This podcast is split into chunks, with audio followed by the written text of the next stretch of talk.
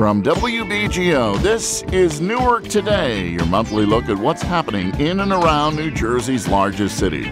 And now, here's your host, Michael Hill. Welcome once again to Newark Today. I'm your host, Michael Hill of NJTV News. We have a really great discussion ahead of us tonight. We're talking about uh, homeless, uh, homeless in Newark, homeless in New Jersey, and what to do about this issue. We're talking about some new initiatives uh, as well, which is always important to the discussion when you start talking about a problem as, as difficult and as long lasting as this one seems to be. Our guest this evening is Ketlin Alsbrook. She's the Chief of Staff, the City of Newark, Department of Health and Community Wellness. Welcome, Ketlin. Also, Bridges uh, on the phone with us is the executive director, Richard Uniacke. I said his name correctly because I asked for it this time to make sure that it's two. It's actually three syllables instead of four, as I was making it. And in the studio with us also is Taisha Kelly. She's with Monarch Housing. That's the association that does the uh, the annual survey of housing and homeless uh, in the state of New Jersey. Certainly welcome you all to the broadcast. The number to call here, and we certainly anticipate your phone calls this evening on this topic. We know that you care about that. You cannot, in, in a place like Newark and in a state like New Jersey, uh, a, a high income state, a state with um, a great deal of highly educated people uh, in the shadows of New York City, you cannot miss the homeless when you go throughout this city and really throughout this state. It's not just an issue in Newark, it's a problem across this state, just as hunger is an issue in this state. We want you to give us a call. Give us your thoughts, best practices, solutions, what you think should be done, anything you can think of that would add to this conversation and add to helping the plight of the homeless in the city of Newark and in the state of New Jersey. The number 844 677 9283. 844 677 9283. I want to pat right now WBGO on the back, the news team here, for receiving four, not one, not two, not three, but four New York Association of Black Journalists Awards. Let me go through them real quick. Actually, not too quick. Uh, I'll save the best for last. Uh, Radio General News Newark launches program to bring cops and Kids Face to Face. Alexandra Hill, WBGO. She is our producer of this show. She's an anchor here at the station and a terrific reporter. Uh, also, radio spot general news in that category. Hundreds rallied to shut down Jamesburg Juvenile Jail. Guess who got that award?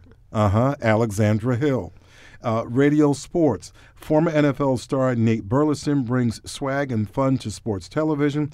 Doug Doyle, the executive producer of this show, Sports Jam with Doug Doyle on WBGO. And am I, am I saving the best for last when I say this one? Radio Public Affairs, Newark Today presents four living mayors. You'll recall this, recall this show. Alexandra Hill, Ang Santos, the awardees on this. And we, we got this award because we managed to get all four living mayors, elected mayors of Newark, over the last 50 years, I guess it was, going all the way back to 1970 or so. And we managed to get Ken Gibson um, in here. We managed to get his successor, Sharpe James. We managed to get his successor, Cory Booker, who's now a United States Senator and likely to run for U.S. President uh, in 2020. And then we had uh, the man who succeeded him, who was on the city council. He was a, uh, a high school principal as well uh, and a teacher. We got uh, Mayor Ras Baraka in here, and all four of them sitting down talking about what was taking place in Newark, how it's changed from time to time, the challenges of governing a city like this, the challenges of getting the resources to govern and control a city like this, and to move it forward year after year. It was a an incredible experience to have all four of them in the studio at the same time. Congratulations to Alexandra Hill, Ang Santos, Doug Doyle, and the entire WBGO team. Now, let's talk about our show. Ladies, thank you very much for joining us. Richard, thank you for joining us on the phone. Uh, tell us, what do you do? Well, I serve as the Chief of Staff for the Department of Health. Um, I'm also the project director for the Ryan White program. Um, I don't know if you've ever heard of it. Yes. Yes, it's the, the, the largest federally funded program for people living with HIV and AIDS. Um, we manage the uh, Ryan White Part A program for the Newark eligible metropolitan area. Um, that covers Essex, Union, Morris, Sussex, and Warren counties. And we serve about 6,000 people living with HIV and AIDS each year. 6,000? Yes. Wow. And how about you, Thais? Tell us about your what, what you do. Sure. I work with Monarch Housing Associates. We're a nonprofit organization that works statewide on a couple of things. We primarily focus on developing uh, permanent supportive housing for persons with special needs, as well as doing planning with communities on homeless issues. So, as part of the homeless planning work that we do, we work with communities across the state on figuring out what's going on in their homeless systems. Do some, we do grant writing, we do data analysis, and we also coordinate the point in time count of the homeless that happens annually in January every year in the state. That's quite a task. Yes, it it's a lot is. to do. It is. And on the phone with us once again is the executive director of Bridges, Richard Uniacke. Richard, uh, welcome to the broadcast. Tell us what is Bridges and what do you do there? Thank you, Michael. Uh, so Bridges is a 30-year-old homeless outreach organization. For three decades, Bridges and their 2,000 plus volunteers each year have gone out to the streets of New York City, Newark, Irvington, and provided on a weekly basis lunches, cups of soup, uh, lemonade, hot chocolate, expanded over the years to include toiletry kits, cold weather packs, clothing items. What's most exciting, though, about Bridges is that four years ago we began with Project Connect, now in its uh, custom tailored location on Halsey Street, which provides holistic case management services for the homeless people we engage with.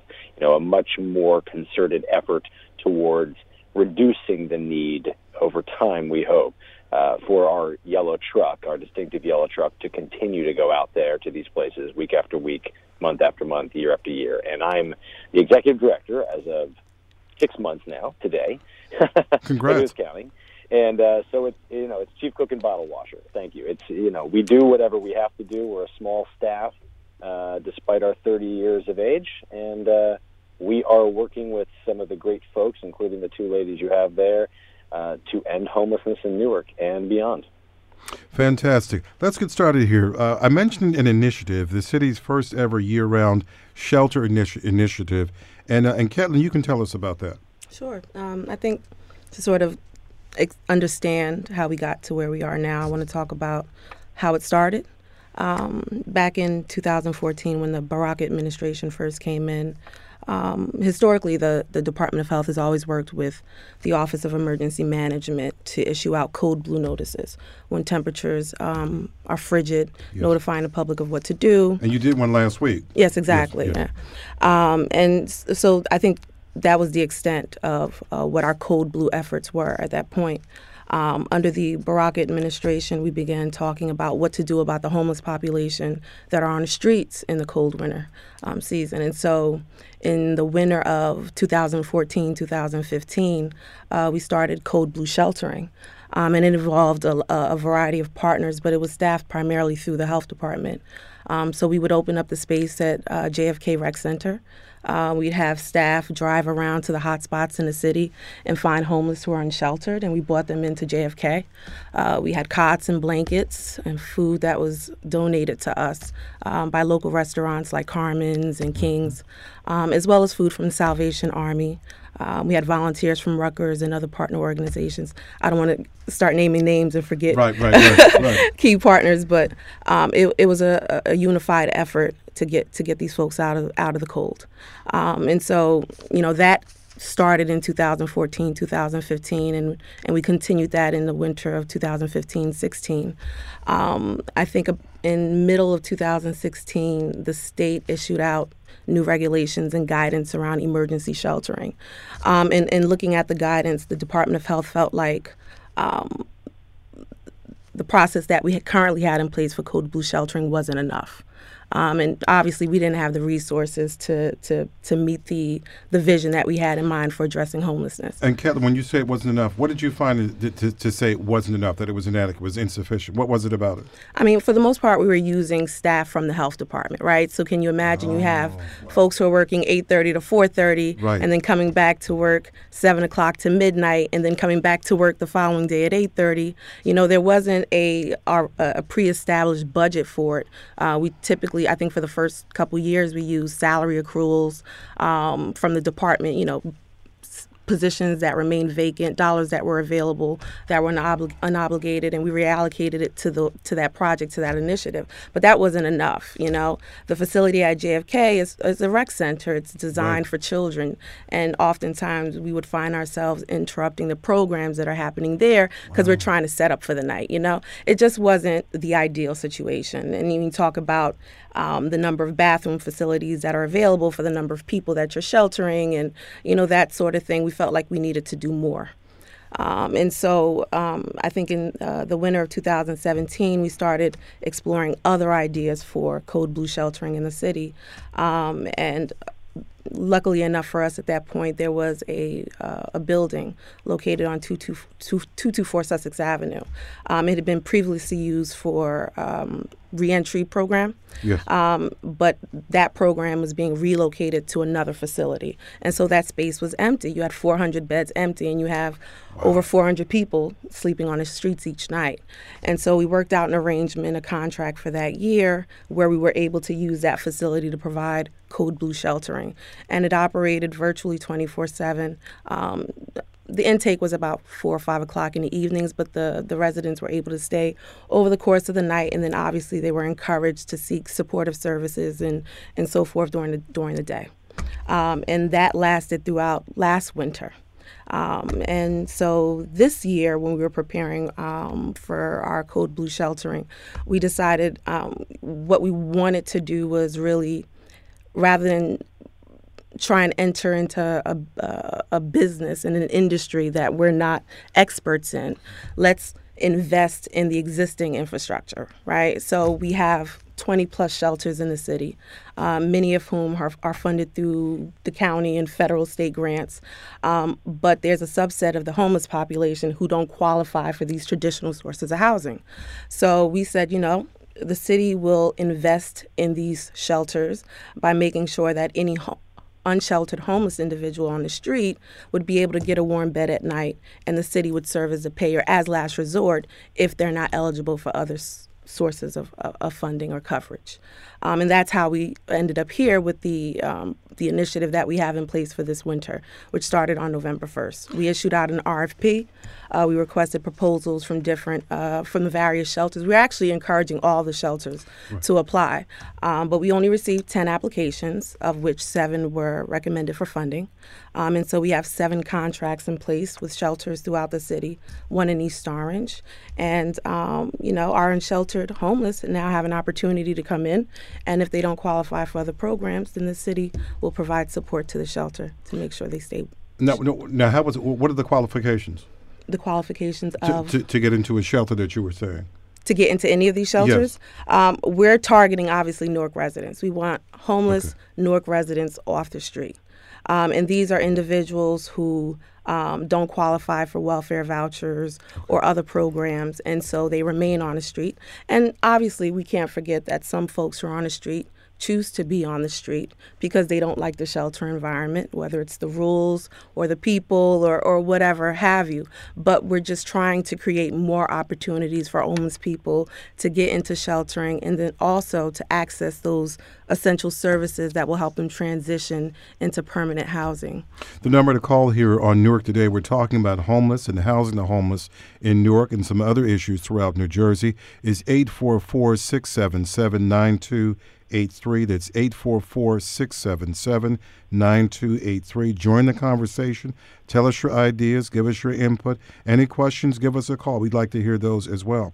Uh, Kathleen, you were talking about this, uh, this new initiative in Newark and, and housing the folks. How difficult is it?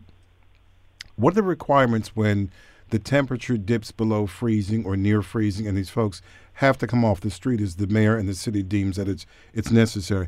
In in, in this case, w- what is it that the city does to make sure that they come off the street? Can you forcibly remove them, or do you just offer them services and kind of leave it up to them to say, uh, uh, uh, take it or leave it?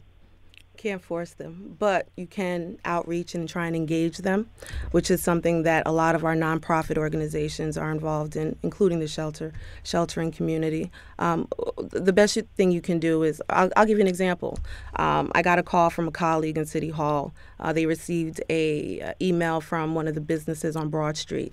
Um, there was a homeless woman that had sort of um, made it made that place her home right in front of the building, right under the um, the entrance. Right. And um, their concern was, what should we do? How do we put her in a better place because this is not the ideal place for her to be.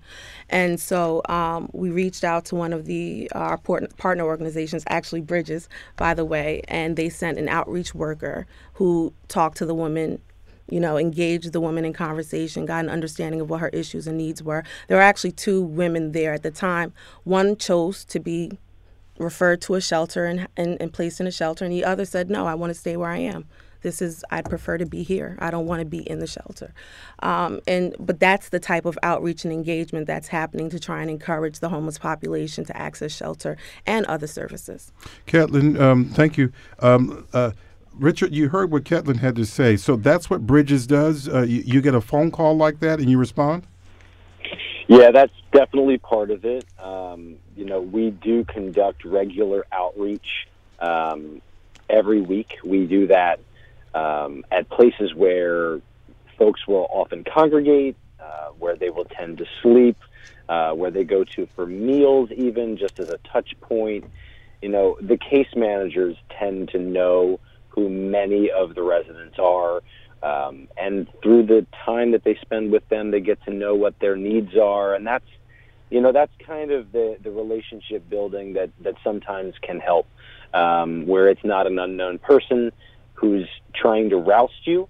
Uh, it's someone who has gotten to know you, has taken the time to understand what it is you're dealing with, what it is you need, um, and wants to help and, and, and wants you to be in a warm bed, as Catlin referred to, rather than a cold city street. So, yeah, sometimes it's a call, um, but this is something that we engage in consistently. And uh, Richard, how, how many how many clients, how many people do you um, does Bridges help uh, a year and, and does outreach to? Well, through Project Connect alone in Newark, which is certainly our focus in this area, we're seeing over 400 a month. Um, past couple of months, it's been trending to more like 500, 500 plus. Uh, hold on, Richard. Um, are, are these yeah. new people every month, or are they the same people? No, they're not. Sometimes they are uh, the same people. Um, when I when I look at the numbers that come in, this is this is total client touches and interactions. So they're they're not 500 or 400 new people every month. I mean, it, when I go back to look at the point in time count last year, I think there were approaching 400 people in Newark who were unsheltered. So it's not a new 400 um, each and every month, but their challenges are many um, and the solutions are often not simple. So it takes a lot of interactions for some of these folks to get all of the different layers of support and help that they need. Um, you know, very often when they come to us, if they come to us at Project Connect, they're seeking an ID. You know, they're seeking that gateway to different resources, to benefits. They're, they need SSI. They need shelter. They need housing. They need lots of, of things. Um, and some of them have uh, a, a, disability that needs to be dealt with, whether that's a mental health diagnosis, whether that's addiction, a physical disability. There's just a lot to it, and, and every case is so unique um, that they invest a lot of time in those relationships. And Richard, what do they want? Do, do they look beyond today and, and, and see themselves what they want a month from now, a year from now? You know, I'm I'm very hesitant to to say they. You know, we had a we had a symposium Monday morning where Lieutenant Governor Sheila Oliver spoke, and, and she cautioned anyone to paint, quote, the homeless with one monolithic brush. And that's something that in, in the short months that I've been with Bridges, I've really sought to understand and engage people in conversations with that that the homeless, as they're often referred to, are are people. You know, they're individuals. I, I told a story the other day. Some of my staff. I was driving down the road and I saw a pet finder sticker. It said, "Pet finder, adopt a homeless pet." And we're dealing with homeless human beings, and it's not so simple or commonplace to think about adopting them. And they're really unique you know, so some of them are on the brink of homelessness, and through partnerships with the city and, and ESG funds and things of that nature we're able to stand in the way of imminent homelessness. And these are people who are planning their lives. And some of them may be just trying to figure out how do I stay safe tonight. We have women clients who are in constant fear. We have had women who are being attacked at times. It's not a safe thing for everybody to be living in those conditions. So sometimes it's an urgent need where they need a safe place just tonight. And do they do they um, um, the men and the women you encounter uh, and you try to help?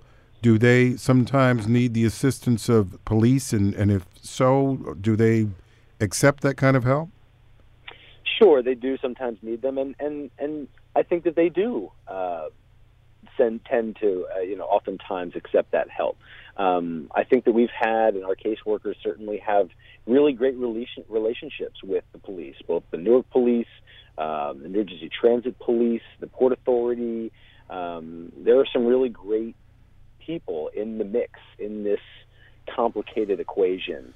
Um, so sometimes they are required, and um, and I think more often than not, they're very understanding of, of the plight of that individual. And, and Richard, um, are, are, you finding out? You mentioned numbers from month to month. Are you uh, go year from year, and are, are you seeing more homeless people that you have to help in, in, in Newark? Right now, I can say we are seeing more. Um, some of the challenge that, that we are dealing with, and, and that, that Ketlin actually touched on, is is the idea that we want to help Newark residents, especially within this construct of this initiative. But once a city starts to develop more sophisticated and more varied resources to help homeless people, they start to see more homeless people. Right. Um, one of the other things, of course, that we see as as an indicator to, um, you know, Newark's renaissance, which is often being discussed, and, and Newark certainly seems to be on the rise. When a when a city comes to be on a rise or an area comes to be on a rise, sometimes you start to see increases in homeless uh, numbers of homeless people because of the gentrification effect. So, regardless of which factor is driving what, and I, I can't say that I have that answer yet. Right now, we're seeing um, some increases, um, increases of you know 50 or so month to month um, as we go year over year, it's a little difficult because I'm not necessarily dealing with apples to apples, and I and I try to I try to remember that I'm I'm the new guy here, and I'm, most of the time I'm still trying to learn. All right, uh, Richard, stay on the line for us. We're going to get to this point uh, with Thais in just a second uh, to put a, a, number on or get some sense of month to month, year to year, where we are in terms of um, numbers for homeless in Newark and in New Jersey. But we have on the line with us uh, Willie May. Willie, you, Willie May, where are you calling from? I'm from Newark, North Newark. Thank you for calling. What's your question or concern? I they was talking about did I have a uh, suggestion? I would think that the city of Newark, in a Renaissance stage, should build some efficiencies for these homeless people so they don't be, continue to be called homeless and have a place of their own. I think they deserve it. Efficiency would not cost that much money. The federal government should allocate that money to these to for. Somebody got to write a proposal. This should be done. I'm a social case worker. Used to be the city of Newark. Uh, welfare. I saw too many homeless people. I used to do spreadsheets for shelters, three hundred thousand dollars a month to pay for a shelter room. You could have bought us efficiency for that. And my decision, my uh, it, it should be like start to look at building some. I don't, don't have to be a Willie studio. May? Efficiency will be better than living on the streets and treated like they said less than that pet they was talking about a few minutes ago. Willie May, thank you for calling. Let me pose that to uh, to Ketlin and to Richard. Which one would like to answer that one first? Let me chime in. Yes, Ketlin, go ahead. So, um, you know, this, the HUD, which is one of you know our major funder Yes. uh, for housing services, does have a housing first model that we've incorporated into our consolidated plan uh, for addressing homelessness and poverty in the city.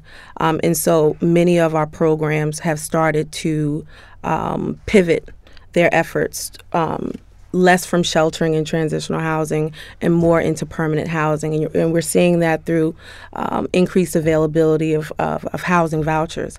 I think the, the issue is, and, and, and Thaisa can speak more to this in terms of the data from the point in time count, is that you have, you know, 88% of the homeless population in Essex County residing here in the city and a small subset of that, about um, 11%, are unsheltered. But that, that, that number represents those who need supportive services Wraparound services. to maintain housing. You know, getting them in an efficiency, getting them in an apartment is one thing. But in order for them to maintain the housing, we're really talking about mental health and substance abuse treatment, um, financial literacy and, and, and counseling. You know, these are some of the critical services that are going to be necessary to help individuals maintain housing because a lot of the homeless are, are, are recurring homelessness. You know that they've had previous episodes of, of homelessness because of financial if, issues, uh, em- employment that doesn't have living wages uh, attached to it, and you know a variety of other issues. Uh, Richard, would you like to address that? Uh, well, I would definitely say that uh, I agree with with Ketlin in, in terms of exactly the execution for what could be provided. You know, we we're open to all sorts of things. You know, we're we're new to this game. We are not currently a housing provider, um, but there are some models throughout the United States where it's fairly efficient. Uh, tiny homes, container homes, all sorts of things that are that are being discussed. Um, and I do think what I would say is that is that yes, there there is a way to create a solution so that there is enough housing for the homeless residents of Newark. And I think that we're all working towards that goal. But nobody wants to see this happen. Newark has, as as Ketlin said, the lion's share of homeless people in Essex County. Um, a small percentage of them being unsheltered right now, and and I think that Newark right now is taking a very bold step in getting out in front of this to ensure that its residents have what they need. Good. Thank you, Richard. Um, before we go to the caller online, it's uh, Naya online. I'd like to talk to get uh, uh, Thaisa to respond to this as well. What the caller had to say. Sure. I mean, I think that across the state and across the country, we're starting to see a lot of communities start to pivot towards investing more resources in housing so that there's a an exit out of homelessness. Uh, the challenge with that is just that it takes time. It's not an immediate fix. It's not something where you're going to see um, an investment today and then housing tomorrow. Uh, it takes time to build that system. It takes time to build those networks. And I think we're seeing communities across the state do that. Uh, those communities that have been more su- successful at that have actually seen really dramatic decreases in their homeless population um, because, yes, it is you know, we don't want to keep people in a state of homelessness. We want to get them to a place of stability where they have the supports that they need. Uh, so, housing first, connecting a wide variety of housing opportunities is really key. Um, and communities are starting to work on that, I think, across the state. H- hang on, Naya. I want to follow this up with uh, with Thaisa. You, you'll know where I'm going with this. It's an issue of affordable housing, and in New Jersey, we know what that fight is about. It's the Mount Laurel decision, and there are many towns and many townships and many places that are resisting this. They, they, they don't want certain people in their neighborhoods, even though the Princeton uh, study on Mount Laurel focused on crime rates not going up, people who are moving to affordable housing in these, um, lack of a better word, nice towns. They tend to do better economically, educationally. Their kids uh, do better. So that's what we're up against. Right. That is a huge part of what we're up against. And, you know, I think that when we look at the numbers and look at the data on those who experience homelessness, the numbers bear it out. Um, there's disproportionate impacts of homelessness. We see, for example, African Americans are more in- likely to experience homelessness. They're, they represent a larger portion of the homeless population. And that's tied into the conversation around who's allowed into certain communities and who can access certain communities. I think that one of the things that um, the homeless system is trying to do, a lot of homeless systems are trying to do in the planning process, is invest in vouchers because that gives you some more flexibility in terms of where people can go, where people can move. Um, it doesn't solve everything, but it does help in that in that fight and in that process. But there's a lot of work to be done on a lot of different fronts when we're talking about the issue of getting people into housing who are experiencing homelessness. On Newark Today, you are listening to a discussion about homelessness and what to do about it in Newark, New Jersey, and in the state of New Jersey. Much more to come.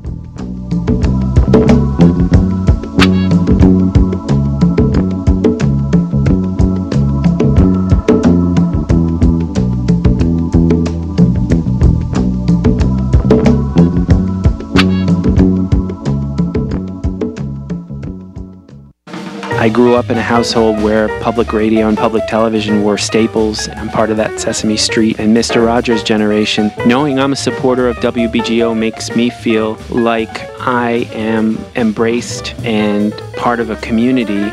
I am making a worthwhile contribution to something that matters in so many people's lives. I'll do whatever I can as long as I live to help the people have a voice and to have the people's music heard and that's what jazz is that's what r&b is. People start to talk to you and they start talking about you know what it has meant to them or they were going through a difficult time in their life and they knew they could turn the radio on and they could hear music that would soothe them and, and maybe a funky mood. They could hear some music that would kind of roll in the funk with them. Start feeling good now I'm feeling good. I am feeling good. I am feeling good with WBGO. Feel good when you support WBGO. Call 1-800-499-9246 or go to wbgo.org/support. You're listening to Newark Today, and we want to hear from you. Call us at 1-844-677-9283. That's 1-844-677-9283.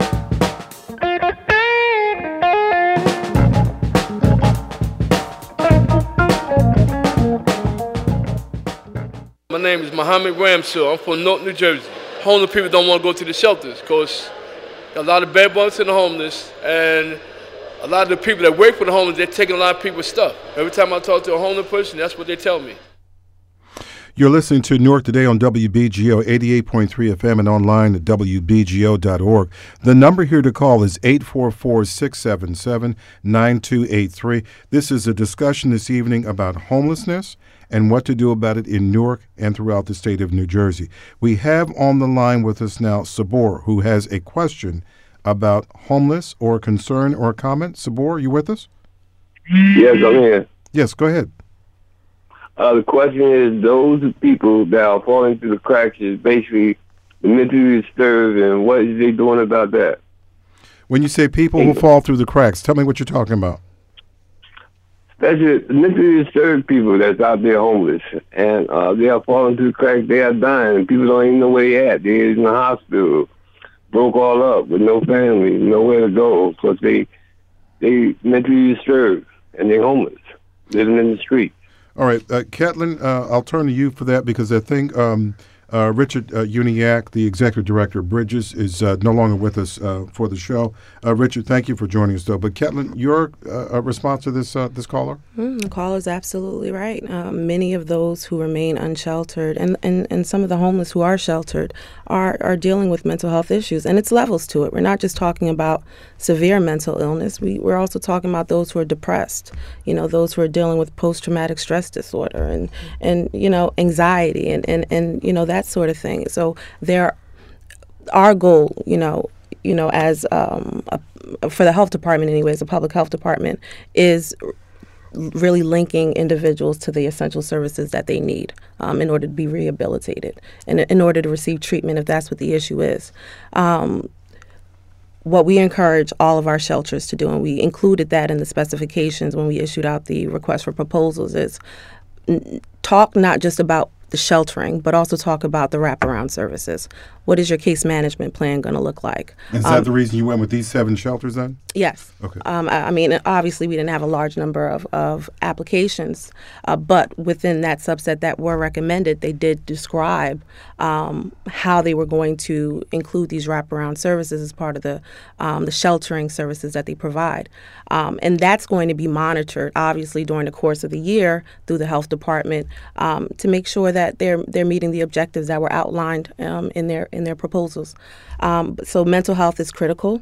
Um, I think we need to increase the number of referrals and, and, and, and case management services that are available to the sheltering population in order to make that happen. Taisa, your thoughts on what the caller said? Sure, I think that uh, that's true. We do see a lot of people who are experiencing homelessness who have mental health issues, um, who are suffering through. And I think also, if we keep in mind just the experience, the tra- trauma, trauma you go through, just experiencing homelessness, anybody who is going through that experience if you didn't have mental health issues before and you've been on the street for five years, it's very likely that you have some now. Um, and one of the challenges is that for those who have been on the street the longest, is that they might be the most difficult to engage. And so when a person is in a state of true mental health crisis, while we do have many programs out there that are trained to work with that population and trained to help them engage in services, it's all about getting the person to a place where they're making the choice to engage and where they're making the choice to participate in treatment. And so it's it's a process and it you know it's not going to happen the first day that a caseworker is out there talking to the person that they're going to automatically engage in services. So it's it takes time, um, but I think the key is making sure that we have enough resources and enough funding for those agencies and programs that are working with that population so that they can engage them, that they have enough staff to do that, and that they have the ability to really work with that person and walk them through the process um, so that they can get some stability in their lives and recovery. 844 677 9283. That's 844 677 9283. A discussion on Newark today about homeless and homelessness and what to do about it in the city of Newark and the city's new initiative. Mayor Baraka uh, told us uh, this week about this initiative and what his concerns are in terms of making this initiative successful. We got seven out of the maybe 30 or something shelters that exist in this area. Uh, and we're really trying to get more shelters to be involved in this. And we, and we, and we, frankly, we need more money from the county uh, uh, because Newark is the largest city in the state. We have twice or three times the amount of unsheltered, uh, you know, citizens as anybody, uh, and we get a small portion of all of that money. We should be getting the lion's share of the resources to deal with the issues that we have. Ketlin, how much more money does the city need to tackle this issue? I mean, we're, we're, we're going to write you a blank check tonight. I have no idea. I couldn't quantify How many that. how many zeros do you need?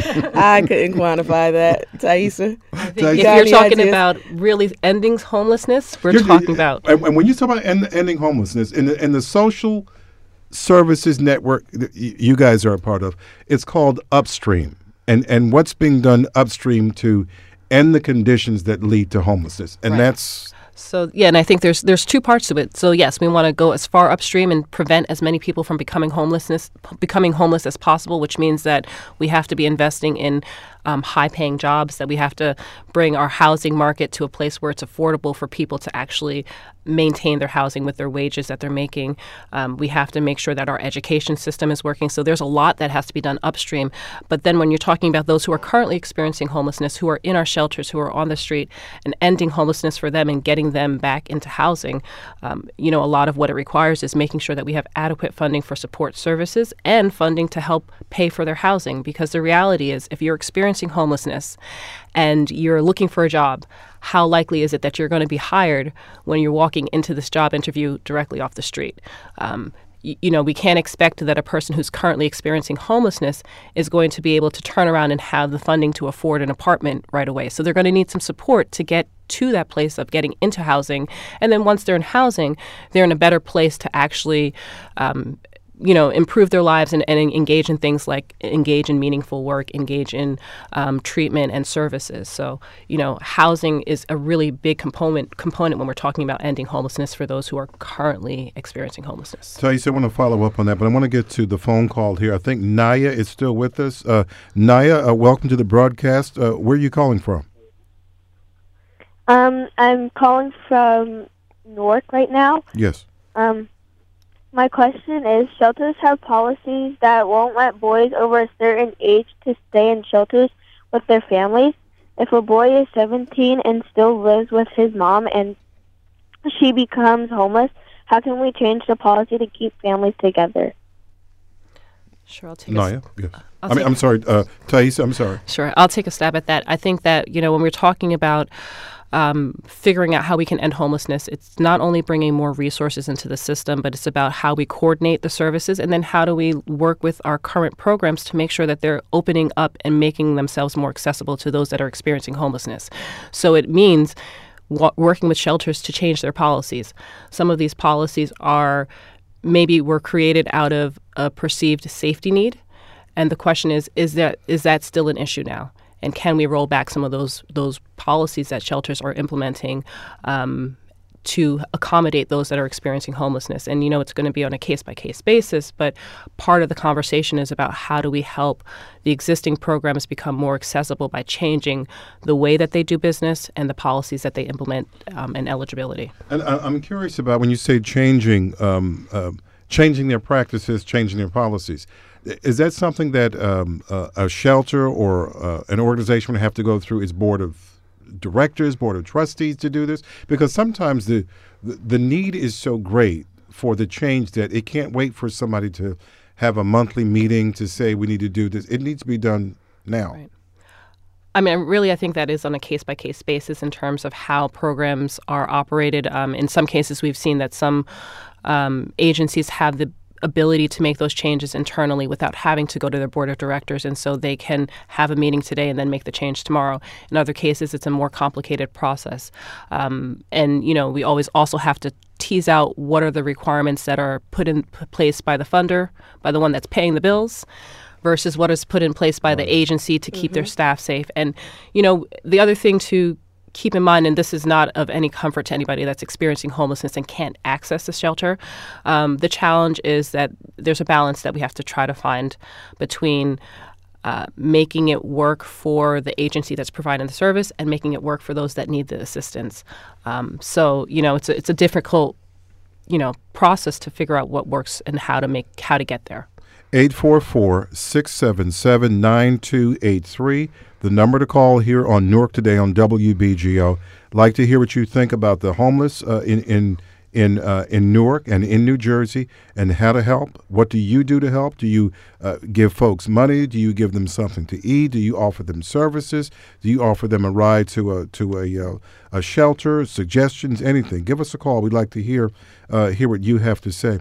Uh, Taisa, on, on the question of of folks who are out there on the street, and sometimes you mentioned that, that folks out there five years, perhaps longer. There's a perception. The perception is a stereotype. Um, people drive by and they see folks out there, and they may see the same person out there for 18 months, and may strike up a conversation and say, "Well, that person, you know, he's out there, and he was out there in January. He was out there in, in, in June. He was out there in, in, in November. And and there's some people who respond to that and say, well, you know, they just don't want any help. They want to be left alone.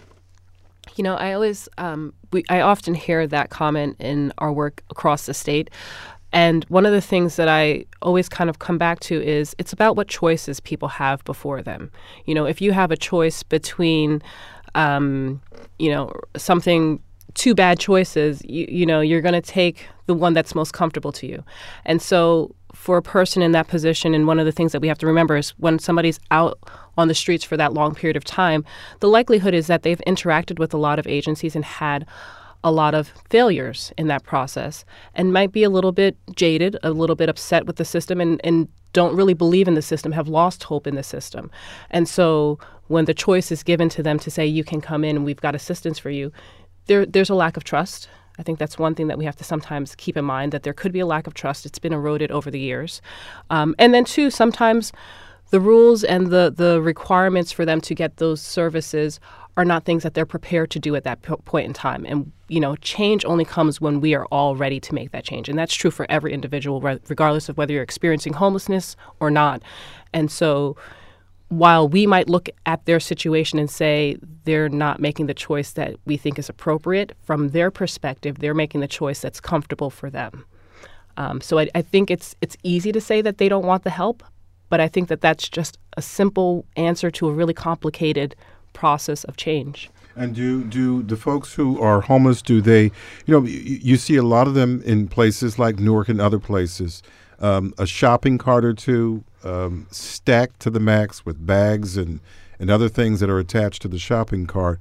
Is there a concern among the homeless sometimes um, when when um, they've been out there on the street that long that going to some shelter, going to some institution, getting accepting the help. That okay, what happens to all my stuff here? Because these are all the possessions they have in, on, on Earth. Right. Yeah, I think that that's definitely a, a concern. Um, there's also the concern that, you know, while we might have a perception for those who are not experiencing homelessness, we might have a, a, perception of what the homeless population is and those that we see on the street.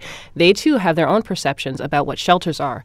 And for some of them, um, you know, whether it be through experience or whether it be through things that they've heard, they don't want to be in that environment because they're afraid. They're afraid that they're going to be um, the victim of a crime and that or that they're going to get hurt somehow. So, um, you know, I think unfortunately there's just a lot of misunderstanding all the way around for the person experiencing homelessness, from the person from our end in terms of the assumptions that we make about why they're not engaging in services that make it really hard sometimes. And once we can get past those mis those assumptions and those misunderstandings, um, we can get to a place where there's an opportunity for true engagement so that they can um, perhaps engage in the assistance that they need. And there's another stereotype. People often say that, well, you know, he's back out on the street because he didn't want to follow the rules. Right. Well, yes. I think that's that's part of it. But, and I was, you know, one of the things that I, I think about is I'm I consider myself a grown woman. If I had to go into a place and somebody told me I had to be in bed at nine o'clock mm-hmm. when I'm used to going to bed at 11, 12, whenever I feel. Mm-hmm. Um, and then having somebody dictate their own rules when I've been living my life freely up to this point, that's a hard decision to make. Um, and for some people, if that's the only power they have over their life circumstances, they you want to be able to maintain some power over your life. Mm-hmm. You, you need that. And so I think that, you know, it's it's it's not as simple as saying follow the rules. But that goes to what the point you were saying that may, perhaps shelters need to alter their rules and adapt to a real life situation as something as opposed to something as rigid as saying uh, uh, seven o'clock you eat dinner nine o'clock lights everybody in the bed. Right. And i think that that's one of the things that the move to a housing first kind of perspective is really about. How do we make this place as accessible and as accommodating to the person who needs the assistance without crossing boundaries? I mean obviously you don't want it to be a free-for-all but how do we make it as accessible as possible and really take into consideration and understand from their perspective what their needs are as opposed to really working from the perspective of what's easy for us as an agency to implement. Now, that's a lot easier said than done, but yes, in, at the end of the day, if we want to see an end to homelessness, if we want to see a reduction in the number of people that are on the streets, it does require a different way of thinking about how we provide services and, um, you know, what we offer. And uh, Ketlin, that's what you were talking about in terms of wraparound services and things like that. What's being done as the as the as the city and as New Jersey and as other communities, nonprofit organizations um, collaborate and, and try to tackle this issue, what's being done for something um, not so much upstream, but kind of on the other end? Once someone is, is on the street homeless, they've accepted the services, they're mm-hmm. willing to uh, accept the services and willing to uh, get whatever they, they need mm-hmm. to, to change their lives. But what's being done to help them move into something permanent where where as you talked about the wraparound services mm-hmm. so that they don't wind up back on the street in, in two weeks that that they are getting the services they need. And a lot of times it's a lot of times it's probably mental health issues and it's a combination of mental health and perhaps even some kind of a substance uh, uh, disorder Mm-hmm. And it's often too financial. You know, a good a good number of the uh, homeless population do have some source of income, but when you're talking about SSI and SSD, you know, th- you're talking what seven, eight hundred dollars a month, right. best case scenario. It's not enough money to pay for rent in the city of Newark. Not unless you're lucky enough to find an affordable housing unit or qualify for a subsidy or a voucher of some sort. And when you talk about upstream, you know, and, and systematic change if housing instability is an issue uh, uh, across our state, right? there's a trickle down effect. It cascades. So the middle class person who would have normally bought a house is now taking up those affordable housing units because they have good credit. They don't have a history of eviction, which are some of the issues that many of our homeless populations are dealing with when they're trying to to, to become permanently housed again. You know, I, we've worked with individuals who fell behind on their rent for different reasons. We've provided financial support, first month's rent security. We're looking for a landlord that will rent a, a home to this individual, and you, you you get denied over and over because they've had a couple of evictions um, in the past or because their credit scores is, is too low.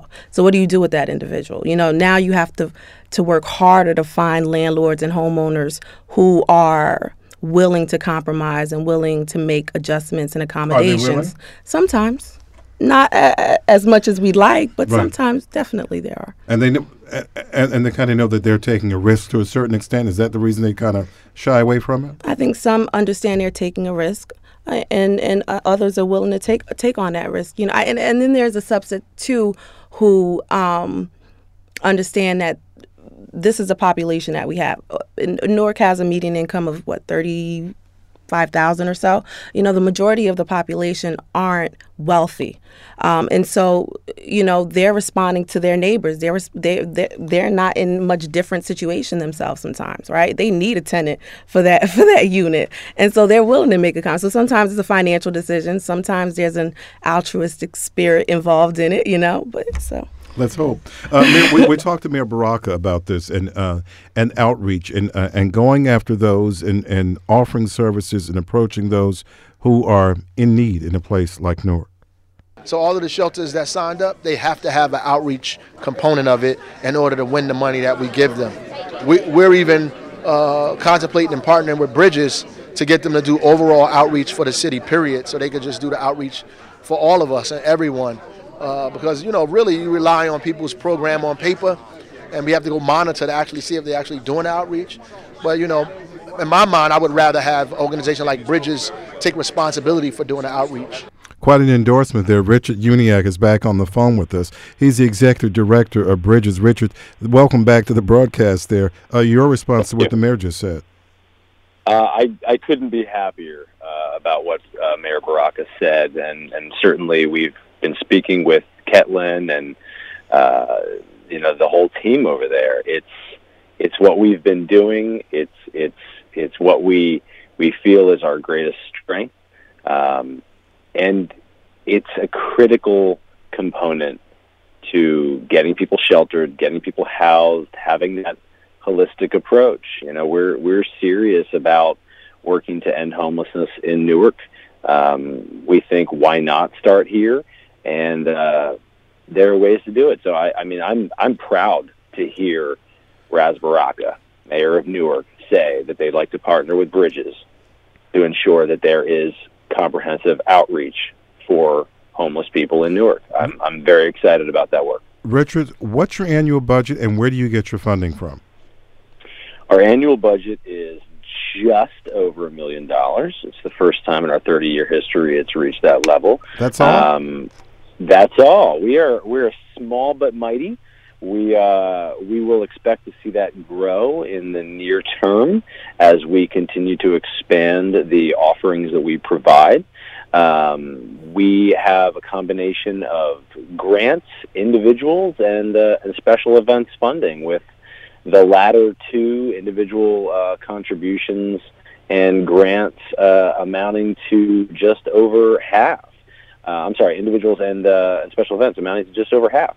It's um, it's a model that we are evaluating and tweaking as we need to pull different levels as we levers as we expand what we do and and the costs obviously increase.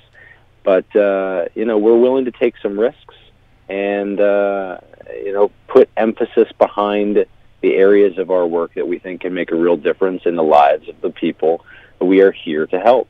For 30 years, we've been out there with this truck, and the idea that these folks are out there waiting for us week after week, month after month, decade after decade is not the idea. The idea is that at some point in the not too distant future, no one waits out there for us.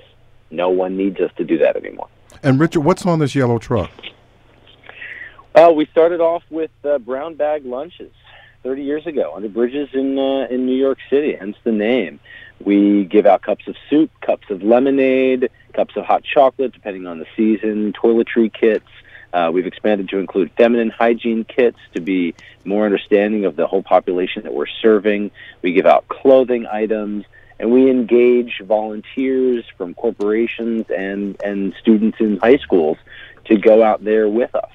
Um, and as we continue to expand our outreach and the nature of that outreach, um, we'll be looking to include more volunteers because our founders, Jeff and Ginger Warden, in 1988, did this work as a way to establish community, to break down barriers, socioeconomic and distance wise, to form relationships. Uh, when I met with Jeff Warden on the second day that I started working for Bridges, he told me that handing that sandwich to a person living on the street was to him like bringing a bottle of wine to your neighbor's house.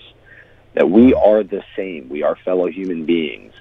You don't live in a house, and I want to help you to live independently, to have a safe, warm bed, to have the things that you are entitled to. Richard, if people want to donate and if they want to volunteer, what do you what do you suggest to them? They should go to bridgesoutreach.org. And uh, there are lots of ways to volunteer and to get engaged. Uh, you know, sign up for our email list. We have an e-newsletter that goes out now the first of every month. Check us out on Facebook. We certainly need all the help that we can get um, and want to engage people in this work. A lot of a lot of what I see as what I need to do um, as the leader for Bridges is changing hearts and minds. You know, I love the way Thaisa talks about people who are experiencing homelessness rather than, as I said before, sort of the homeless, as, as people often term them. We need people to understand that this idea of not in my backyard, it's, it's not driving them to you so much as it's helping the people who are already your neighbors. It's helping them with basic human needs. These are things that that a person should be entitled to. So we would really welcome anyone and everyone who would like to join us in that. Richard, thank you. Thaisa, I want to get to you about this because um, Richard referred to you, and I know that Monarch Housing Associates does this annual survey, and I'd asked you before we go on the air, and I really want to get to this. Uh, you, you have another survey coming up uh, in January, about two months from now. Yes. What what what does this? What do these surveys what have they shown us year to year over the last few years? So for we do an annual count of the homeless in January, usually the last 10 days of January. So the next count is taking place January 23rd, 2019. Um, and every community, every county in the state of New Jersey does the count on the same day. So we kind of coordinate the statewide count. From year to year, we look at the trends, and this count is a look at those who are in shelters as well as those who are on the street and experiencing homelessness on the street. And what we do is we look at what are the trends, and the count gives us an opportunity to see who's experiencing homelessness, what are the causes of homelessness, what does the demographics of the population look like. It doesn't give us everything, but it kind of gives us a, a, a brief glimpse into the the issue that we're facing and and kind of where we're going. Um, for a very long time in New Jersey, we were probably for about four years or so, we were seeing a downward trend in the population experiencing homelessness. So the count every year was decreasing by three to five percent every year. 2018 was the first year that we saw a, an increase. So we saw about a nine to 10 percent increase in the overall count. Um, and I think statistically speaking, it's probably not a huge jump, but still it is an increase, and it is something that we are we know is to be true based on you know anecdotal information from our per- partners. And you said you also find out why what's making people homeless. Right. So the survey, we, it, the count is done through a survey uh, that is administered to people who are experiencing homelessness. And one of the questions that we ask is, what is the cause for your homelessness? What's the primary thing that kind of led to your current situation? And the reality is, most people identify loss of job um, loss of income or decrease in income um, or changes in their family makeup. So, being asked to leave their residence or a breakup of the family as the primary cause. Of course, there is a population, the segment of the population that identifies mental health issues or experience with substance abuse as a primary cause of their homelessness. But the reality is, there are lots of different types of people that experience homelessness, and the truth is, they look like each of us. And there's really by luck that we're not in their position. You know, Debbie Dean Hall is asking uh, uh, about uh, available beds. Are there enough available beds? And as you talk about the survey showing an increase in uh, the homeless population in New Jersey. Yeah, on Debbie Dean Hall on Facebook uh, is asking, do we have enough beds? Or are there enough available beds in Newark? Through the sheltering program, Yes. um, we we estimate uh, that we have about 400 or so beds available. Um, I think our, our biggest challenge is with, is with families. Um, there's very limited number of, of beds and shelters that target families, um, and so what, what tends to happen is, you know, we're able to shelter the adult individuals um, through the program, but we, we run through challenges when it comes to, to placing families because those slots are limited and they, they fill up very quickly, and sometimes we have to place families into hotels um, and, and other type of uh, arrangements in order to get them off the streets. So. We'll have to leave it there. An enlightening discussion on the homeless and the homeless population in Newark and in New Jersey and what to do about it. Newark has just launched a new initiative. My guest this evening, Ketlin Alsbrook, Chief of Staff, City of Newark, Department of Health and Community Wellness. On the phone, Executive Director Bridges, Richard Uniacke. Here in the studio, Thaisa Kelly, Monarch Housing Associates, getting ready to do another survey. And I'd like to thank my staff tonight, the folks here. On the phone, Ang Santos, Corey Goldberg, Operations, Alexandra Hill, Producer, Doug Doyle, Executive Producer, Lincoln Anthony, Newark TV, Channel 78. I'm your host, Michael Hill. You're listening to WBGO.